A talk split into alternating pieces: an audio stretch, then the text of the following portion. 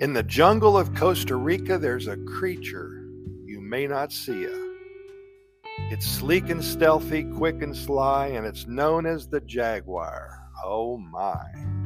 With spots of black and orange hue, it hides in bushes waiting for you. Its eyes so sharp, its movements sly. You'll never catch it, no matter how hard you try. It slinks and slides. It's hard to spot. It's mm-hmm. like it's playing a game quite a lot. It's the master of the jungle, without a doubt, and it loves to make explorers pout. So if you're searching for a jaguar, be prepared to work extra hard, for it's a challenge, no doubt, but when you find it, you'll jump and shout. So come to Costa Rica if you dare and see if you can find the jaguar there. But be warned, it's no easy task, and you might end up wearing a funny mask.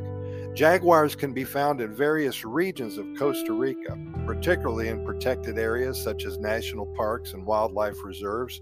Some of the areas where jaguars are commonly sighted in Costa Rica include the Corcovado National Park, the Tortuguero National Park, way up in the northeast part of Costa Rica, and La Amistad International. I don't know where that is. However, it's worth noting that jaguars are very elusive and nocturnal animals, making them very difficult to spot in the wild.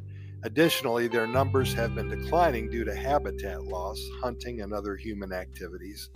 So, seeing a jaguar in Costa Rica is becoming increasingly rare. It's important to always respect these amazing animals and their habitats and to observe them from a safe distance if you're lucky enough to see one. You know what? I go on YouTube, I put in Jaguars of Costa Rica.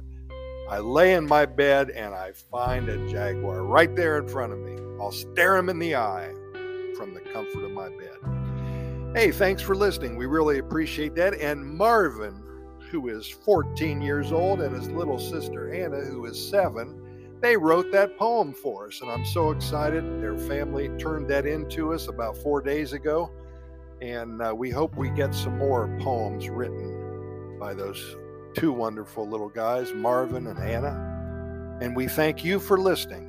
Costa Rica Pura Vida Lifestyle podcast series. Come back tomorrow for a little bit more because we'll be here.